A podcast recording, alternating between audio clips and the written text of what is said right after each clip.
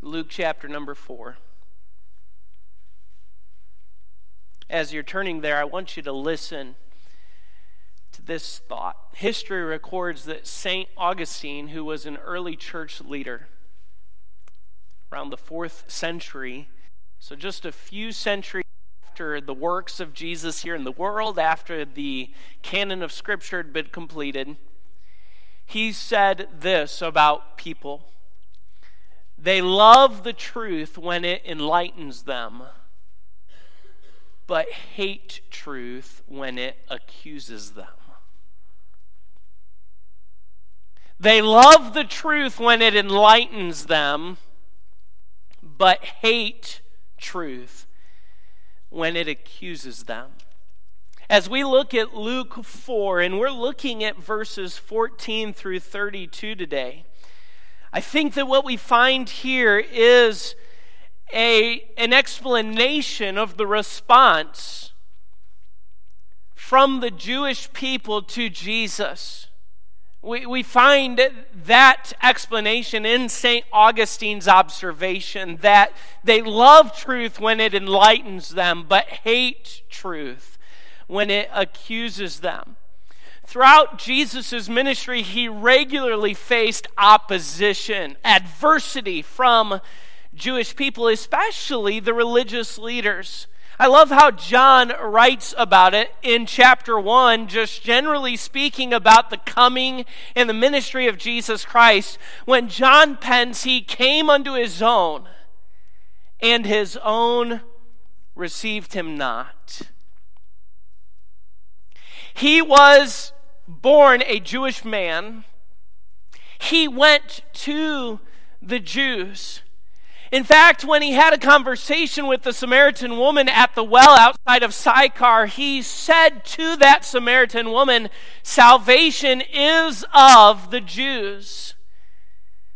But when he came unto his own, because he told them the truth, they rejected him. And we find that happen here in Luke chapter 4, even in his own hometown. These people regularly disapproved of Jesus because they disapproved his message, especially when it expressed God's disapproval of them. The Jews are God's special treasure. They are the apple of his eye. And yet Jesus came with a message that God disapproved of them that they needed more than what they had. And he was that answer, but they did not receive him. We'll read this text in Luke 4, beginning in verse 14, all the way through verse 32, and then examine it as we consider this thought turning Jesus away. It takes place here in Luke chapter 4. And as we consider it within the context, I want you and I to understand that they turned Jesus away by their response to him. We can do the same thing. Luke chapter 4, look beginning in verse number 14. And Jesus returned in the power of the Spirit into Galilee, and there went out a fame of him through all the region round about. And he taught in their synagogues, being glorified of all. And he came to Nazareth, where he had been brought up. And as his custom went into the synagogue on the Sabbath day and stood up for to read. And there was delivered unto him the book of the prophet Isaiah. And when he had opened the book, he found the place where it was written, The Spirit of the Lord is upon me because he hath anointed me to preach the gospel to the poor. He has sent me to heal the brokenhearted, to preach deliverance to the captives, and recovering of sight to the blind, to set free them that are bruised, to preach the acceptable year of the Lord. And he closed the book and gave again to the minister and sat down. And the eyes of all them that were in the synagogue were fastened on him. And he began to say unto them, This day is this scripture fulfilled in your ears. And all bear him witness. and wondered at the gracious words which proceeded out of his mouth. And they said, Is not this Joseph's son? And he said unto them, Ye will surely say unto me this proverb, Physician, heal thyself. Whatsoever we have heard done in Capernaum, do also here in thy country. And he said, Verily I say unto you, no prophet is accepted in his own country. But I tell you of a truth many widow- widows were in Israel in the days of Elias, when the heaven was shut up three years and six months, when great famine was throughout all the land. But unto none of them was Elias sent, save unto Sarepta, a city of Sidon, unto a woman that was a widow. And many lepers were in Israel in the time of Eliseus, Eliseus, the prophet, and none of them was cleansed, saving Naaman the Syrian. And all they in the synagogue, when they heard these things, were filled with wrath, and rose up and thrust him out of the city, and led him unto the brow of the hill whereon their city was built, that they might cast him down headlong. But he, passing through the midst of them, went his way, and came down to Capernaum, a city of Galilee, and taught them on the Sabbath days. And when they were and they were astonished at his doctrine, for his word was with power. In Luke's gospel, it seems like we flow from the temptation of Jesus in verses 1 through 13 right into the events of verses 16 through 32. But I want you to notice, just so we understand the context, that in verses 14 and 15, the Bible tells us that Jesus goes by the power of the Spirit into Galilee and he's going around teaching in their synagogues. He's preaching the kingdom of God. He's doing miracles and works. And so, when he returns to his hometown, Nazareth, they've heard about what Jesus is teaching, they've heard about what he is doing. He's been gone for some time two verses, but it's been a period of months. In fact, Warren Wiersbe observes that the events recorded in John 1 19 through chapter 4, verse 45 took place at this time. Matthew, Mark, and Luke don't record any of those events that John does, but there's been a lot taking place before we get to Nazareth after the temptation of Jesus. And so when he comes to Nazareth, he is, he is ministering about Galilee. He returns to his hometown this is the beginning of his ministry in this place. And that should perhaps strike us as a little odd. Where might we think the Messiah would begin his ministry and his work? In Jerusalem. In Judea, the region where Jerusalem was located, that he'd begin there in God's city, that he would begin there at the seat of the Jewish nation and Jewish religion, that he would begin there among the religious leaders. But that's not where he began. He began his ministry here, and it's a beautiful thing. Why is it a beautiful thing? Two reasons. First of all, because this was home. This was Jesus' home area. This is where he grew up. Those, this is where those who knew him best were.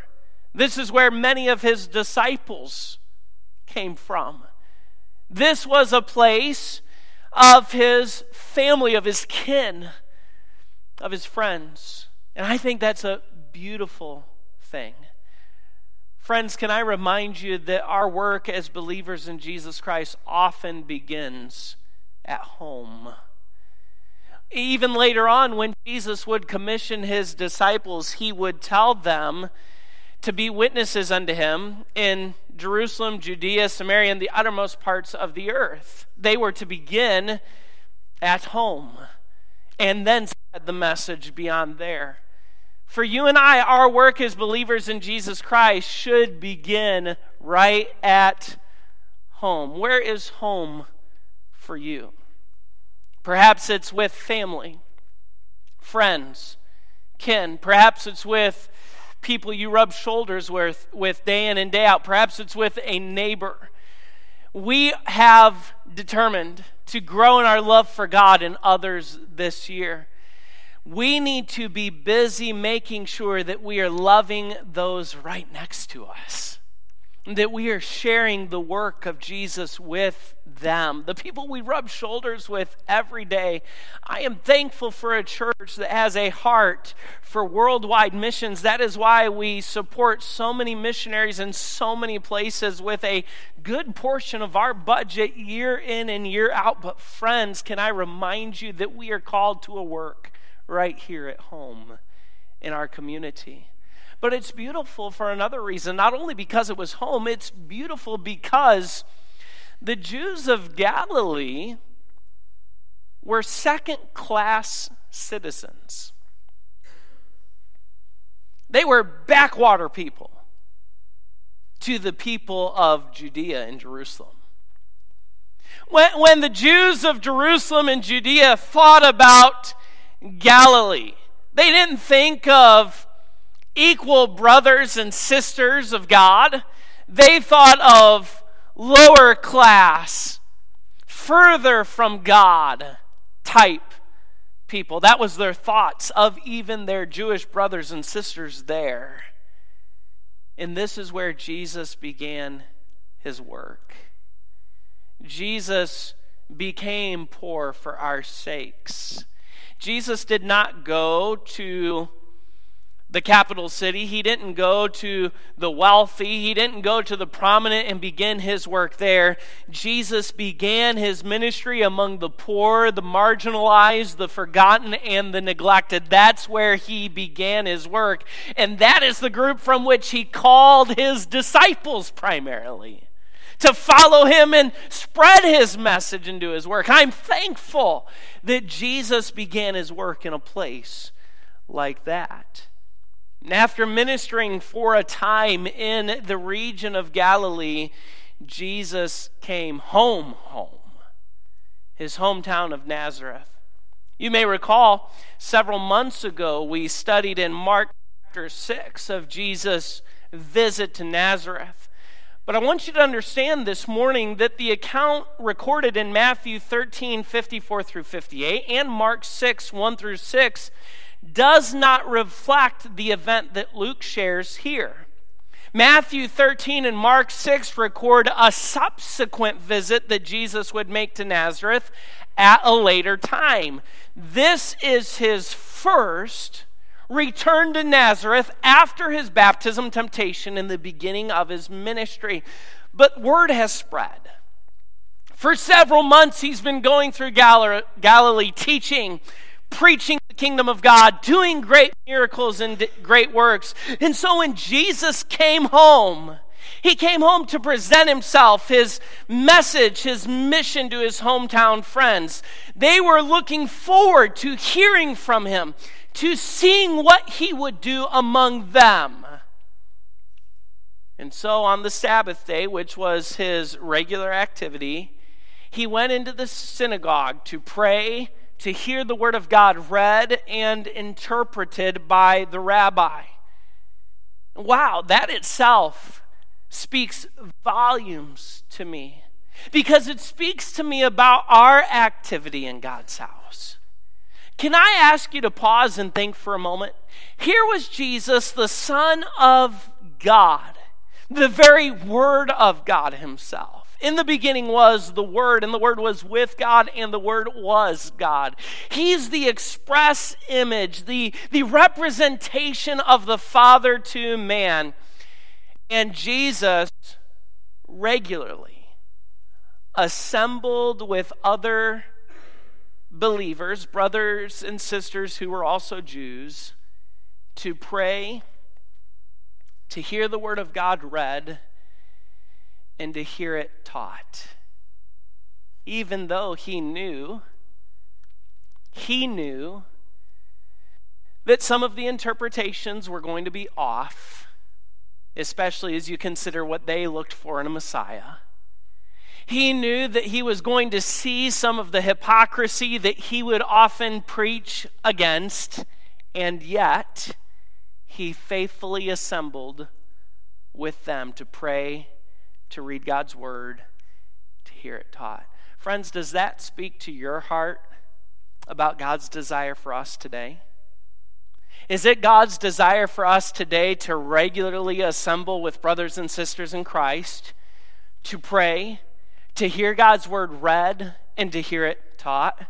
But, Pastor, there are some problems even in the church. Yeah. Pastor, there are some imperfect people in the church. Some of them sit in my row. Yeah. And yet, that's God's desire for us. And Jesus exemplified that throughout his life. Don't go to church to look at other people or for other people. Go to church to look at Jesus. And if you go to look, church to look at Jesus, you might see some imperfections in people around you, but you will always see Jesus if you go looking for him. That was free. When Jesus came to the synagogue morning, he was invited to stand to read the Word of God and interpret the, the reading. That's what they would do. They would read a portion of Scripture what they had, of course, the Old Testament, and then they would interpret the scripture. And so Jesus did. He stood to read the word, and then he sat down to interpret the word. Sometimes when you read this passage and the Bible speaks about Jesus sitting down, you might get the impression that he's done that he read the verse and a half that he read and he sat down because he was done. But that's not what's going on. In the synagogue, they would stand to read the Word of God out of honor to the Word of God. The speaker would. And then he would sit in a place that they had in the synagogue that was called Moses' seat. And they would sit there to then give the interpretation of the reading. So when Jesus stands, he reads out of Isaiah what we know of as Isaiah 61 1 and 2, the first half of verse 2. And then he sits down. He's not indicating that he's done, he's indicating that it's time now to give the interpretation of the reading. So that's what's going on. When the people's eyes are fastened on him, they are expecting to receive something from him. They've heard God's word read, and now what is he going to say about the reading? But here's what happened. As Jesus gave the word, the truth that enlightens also accused. And they rejected him. And through their rejection of him, they turned him away. And I'm concerned today that as the people of Nazareth turned Jesus away, so we are in danger. Danger exists that we can turn Jesus away through our response or lack thereof to him. And so today I want us to learn from Luke 4 14 through 32 how the people of Nazareth turned Jesus away so that we can learn how to avoid doing the same. Number one, I want you to see this. They turned Jesus away through rejecting his message. They turned Jesus away through rejecting his message. His message, again, based in Isaiah 61 1 and 2 included a brief but revealing claim. When Jesus read Isaiah 61 1 and 2, everyone in the synagogue recognized that this was a messianic prophecy.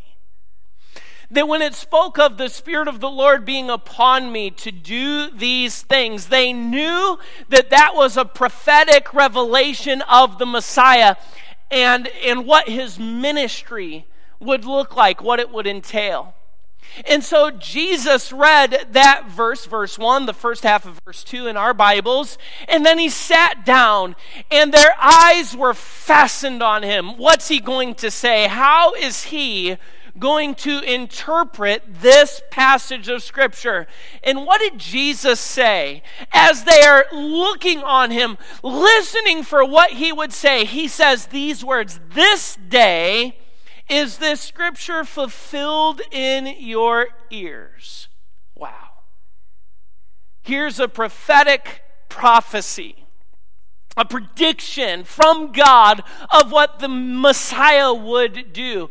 They've been waiting for the Messiah all their lives. Generations of Jews had been born, lived, and died, all waiting for the fulfillment of the promise that the Messiah, the anointed one of God, would come to them.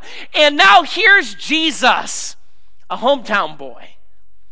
Jesus, who had grown up there in a town of about 450 people. How many of you are from a place that you would describe everybody knows everybody? I mean, you not only know your neighbors' names, you know their dog's name and their cat's name, and you know the the fights in their house, let alone your own. You know, you know what's going on in their house. You know everybody in town. You know all the local gossip. You know all the local news. I, I, mean, just everyone knows everyone. And when something happens, everybody knows who was involved. Jesus is that hometown boy. It's a small town. Everybody knew his family, everybody knew his kin, everybody knew uh, about his growing up, everybody knew everything there was to know about his family. And now here he sits as a young man, and he says to them, This scripture is fulfilled today, right here, right now, in this place. Through the passage in his message, Jesus identified two important truths. Number one, he identified his power. Where did his power come from? The Holy Spirit. Look at verse 14 again. It says there that Jesus returned in the power of the Spirit. And then in verse 18, the prophecy said that the Spirit of the Lord would be upon the Messiah, God's very Spirit, which in their experience did not come on and rest on everyone came on and rested at particular times for particular reasons, particular people who would do a work for God, would complete that work, and then God's Spirit would depart. But now the Spirit of God is upon him, resting upon him, within him, empowering and enabling the work. And Jesus says, That's true of me he not only revealed or identified his power, he identified his purpose. Jesus identified himself with the Messiah and suffering servant sent from God to deliver his suffering oppressed people. What would that mean for them? Three things. Number one, he would provide freedom. As Jesus speaks of this verse, the language of Isaiah 61 1 and 2 often caused the Jewish mind to think about a specific year spoken of in the Old Testament Torah, the law. It would cause them to think of that 50th year called the year of Jubilee. What was the year of Jubilee all about? During the year of Jubilee, which took place every 50th year, God's law was in that 50th year, the year of Jubilee, every debt is forgiven. Man, how awesome would that be? If you knew, okay, we're in the 48th year, we're two years away from the year of Jubilee, I'm going to go ahead and take out that 30 year mortgage on my house now. So that two years later it could be wiped out. That'd be pretty cool. Every person who was enslaved was set free. Every debt forgiven. Every person in bondage set free. And here Jesus said that was part of the ministry of the Messiah. The Messiah would provide pardon and release from debt. He would restore what has been lost. That was part of Jubilee as well. If, if your family had to sell your inheritance or through debt your inheritance was taken away, was reclaimed, in the year of Jubilee, it would be restored to you.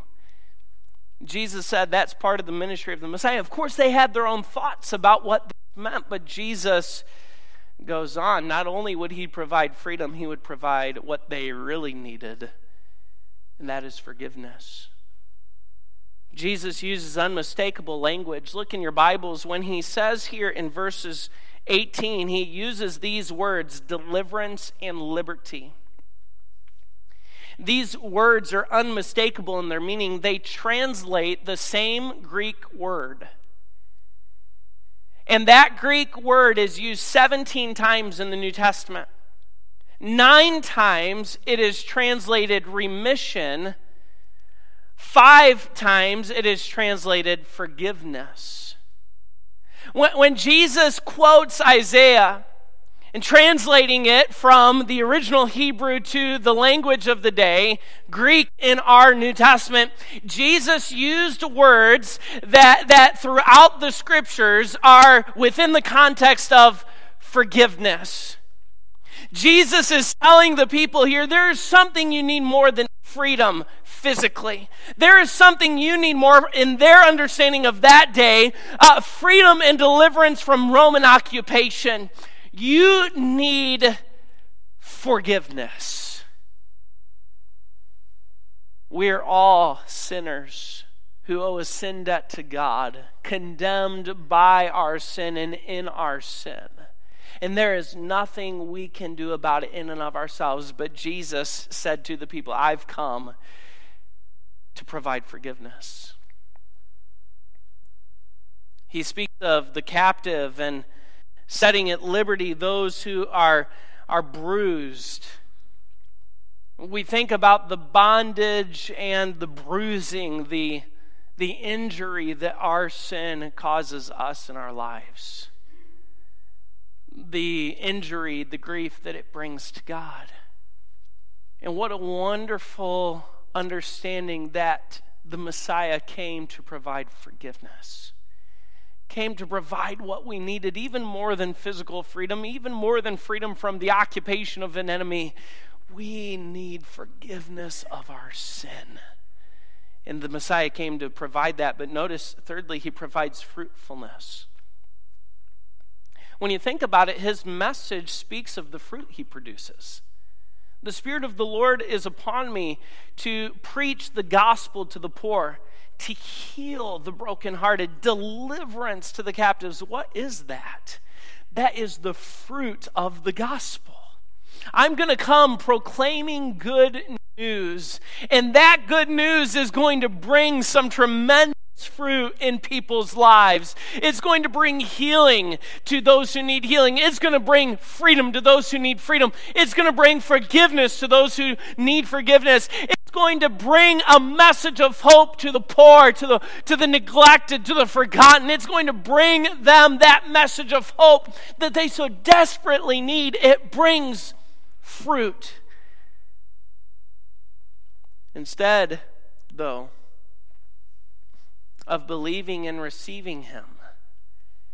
The Bible tells us here that his hometown people questioned his claim. They listened to the words, they fastened their eyes on him, and when he sat down to give the interpretation of the reading and said, This day is the scripture fulfilled in your ears, right here, at this time, in this place, this prophecy is fulfilled. Instead of believing and receiving him, they said, wait a minute, isn't this Joseph's son? I, mean, you know, 25 years ago, was that scrawny little kid? Was, was that teenager living and growing up in the carpenter's home? Isn't this just Joseph's son? The Bible says that they wondered at the gracious words that proceeded out of his mouth. Over and over, the New Testament Gospels, their accounts tell us of this type of response to Jesus. when he preached truth that enlightened them. They loved it. He preaches with authority. He is gracious in the way that he presents God's truth. He speaks in ways we've heard no one else, none of our rabbis have spoken words like this man speaks. Listen to his understanding of the Word of God. But then, when the truth accused them, they began to turn away. Notice they turned Jesus away through rejecting his message, but secondly, they turned Jesus away through rejecting his mission. The people marveled and wondered could he be the Christ? I mean, isn't this Joseph's son? We know about his origins, we know about his family this, this just doesn't make sense in our minds that he could be the Messiah. He could be the fulfillment of God's prophecy. How could this really be the Christ? Not all of that is coming out here in the text, but certainly all these thoughts are being pondered in the minds of those who were there, the hearts of those that were there. And Jesus knew their thoughts, and he knew their hearts. And so he speaks to them. And he says, as we read, You'll certainly give me this proverb, physician, heal yourself. The great works that we've heard you doing in other places do the same thing here. And you might ask the question why did Jesus not go into Nazareth performing all kinds of miracles and then give his message? Because, friends, you and I need to remember that it wasn't the miracles that were important, it was the message that was key. It wasn't about accepting Jesus' miracles his power that would bring salvation. It was bringing his, accepting his message of the kingdom of God that would bring salvation. And so Jesus knew, you're going to wonder, why am I not doing miracles? Why am I just here presenting myself in my, my message? He said of prophets without honor in his own country, and then he gives them these illustrations. And we may wonder what these illustrations are all about.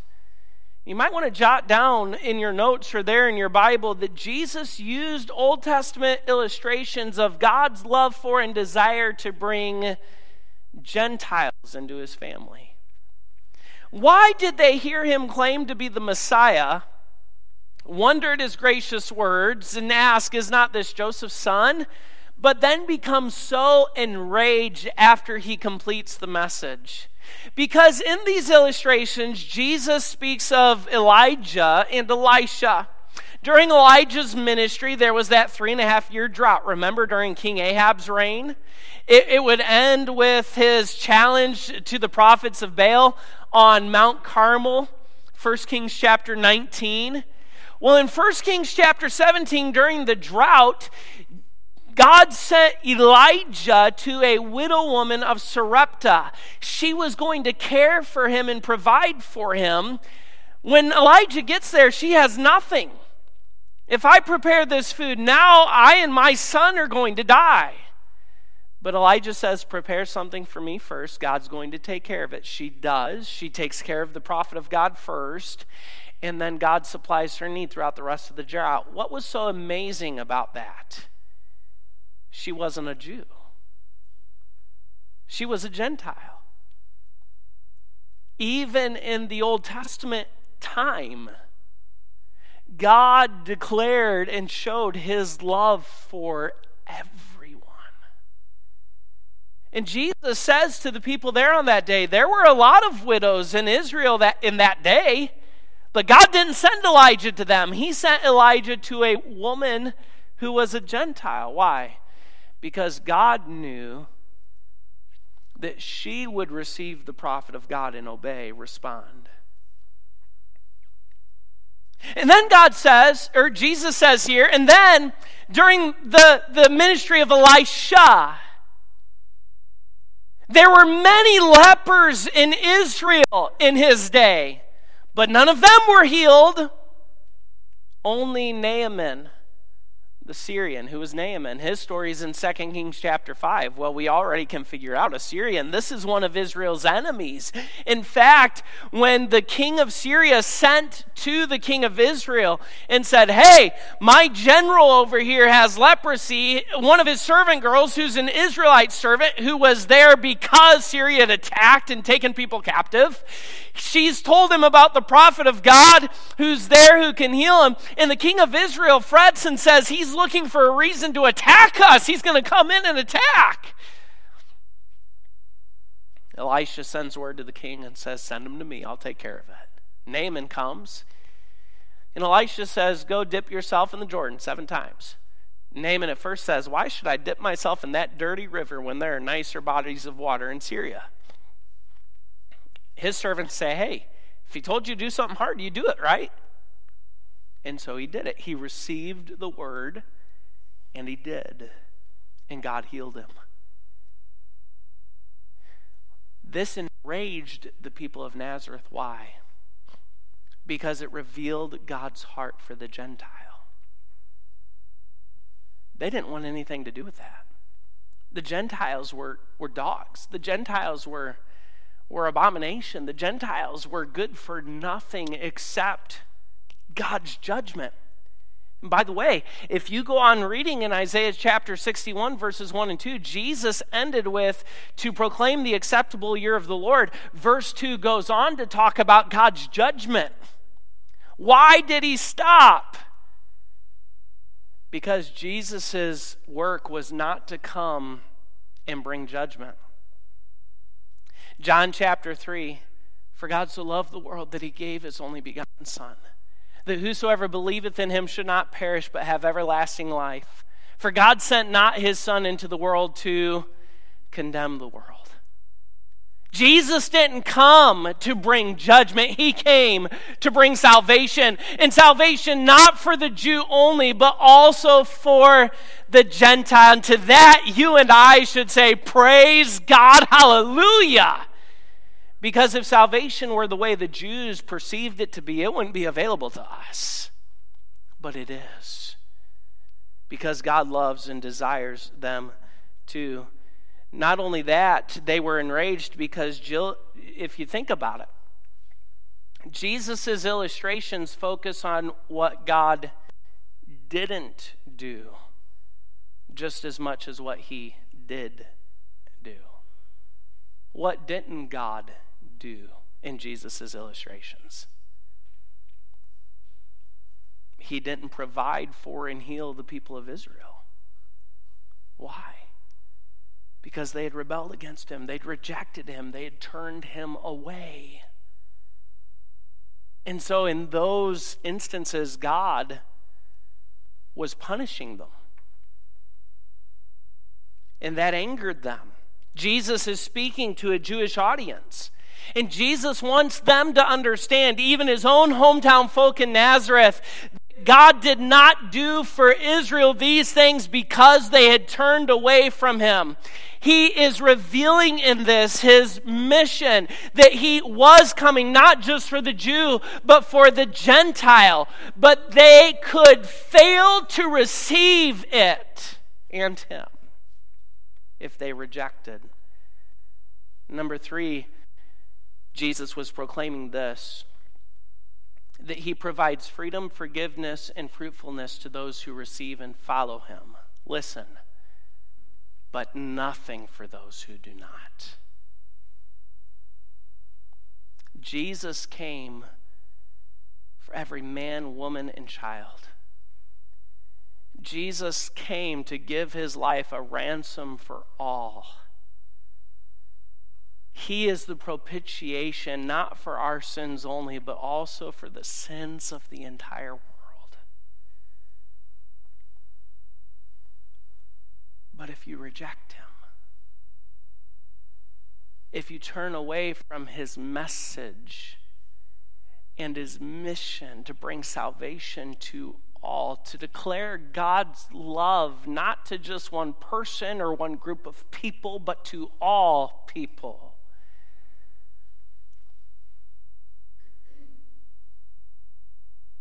then you are in danger of turning him away from you and receiving nothing from him. The passage ends, as we read in verses 31 and 32, with Jesus coming to Capernaum. From then on, that would be his base of operation, not his hometown of Nazareth. He would return to Nazareth one more time, where he would experience a similar reception and then never go back there again. In Matthew 13 and Mark 6, on his subsequent visit, when again he proclaimed the word of God, the Bible tells us in those passages that he did there no mighty work. Why? Because of their unbelief. Because in turning away from him, they turned him away from them. And friends, you and I may be in a different context. But can I tell you today that there's a real danger of us turning Jesus away? If you're here today or watching or listening by way of the internet and you do not know Jesus Christ as your Savior, God's Spirit is at work in your life to draw you to Himself, to show you your sin his righteousness, your need of a Savior, and that He is that Savior, and that you can receive the freedom, the forgiveness that He brings through belief in Him. Receiving Him as your Savior by trusting that He died for your sin, was buried, and rose again, and He'll save you. You say, but Pastor, I am a follower of Jesus. I have believed in Him. I'm a child of God. Can I share with you that I believe there is a similar danger in play, even in our lives, that exists? You and I can turn Jesus away from the mighty work that he wants to do in our lives, through our lives, in our church, through our church, in our community, for our community. We are striving this year to love God and to love others better. I believe God wants to great, do a great work in your life. Do you believe that? I believe God wants to do a great work in your family. Do you? I believe God wants to do a great work in this church. Do you? I believe God wants to do us to do a work for Him in this community. Do you? Can we be in danger of turning Him away? I believe the answer is yes. How? through a wrong response to Him or even through a lack of response to Him. God is speaking, God is working.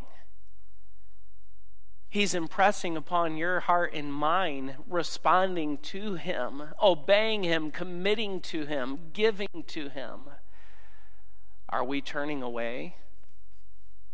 If we do, then we are in great danger of turning him away. Let's not do that. When God speaks to our hearts through his message, let's respond in obedience. When God speaks to our hearts about his mission, that he wants us to be a part of, that he wants to do and fulfill through us. Let's obey and let's commit to God. Let's be a part of that mission as He leads us. Let's not be guilty of turning away and thus turning Him away from us. We love the truth when it enlightens us, but what about when it accuses us? May even then we be found responding in obedience to the Word of God. Heads bowed and eyes closed this morning.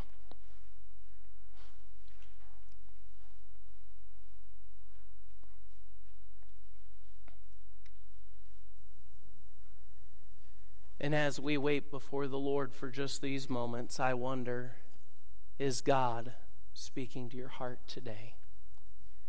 Maybe there as you sit in a chair here in this auditorium, or there as you watch or listen by way of the internet stream, God has spoken to your heart about your need for a Savior today. Friends, can I tell you today that not just any Savior will do? You need Jesus. He is the only Savior, the only one who can provide freedom and forgiveness of sin. No one and nothing else can do that but Jesus. If you've never trusted Jesus as your Savior, the invitation is open to you today. How about you, child of God? Have you been guilty of turning away from Jesus? Perhaps God's been working in your heart, drawing you, speaking to you through His Word. His Spirit has been prompting you to get involved in His mission in some way, and you have failed. You, you've turned away. You have not committed. You've neglected. You've put it off. Today is the day that God is calling for you to respond to Him in obedience. Would you do it? I'm going to ask Stephanie to begin to play. Would you stand to your feet with your heads bowed and eyes closed?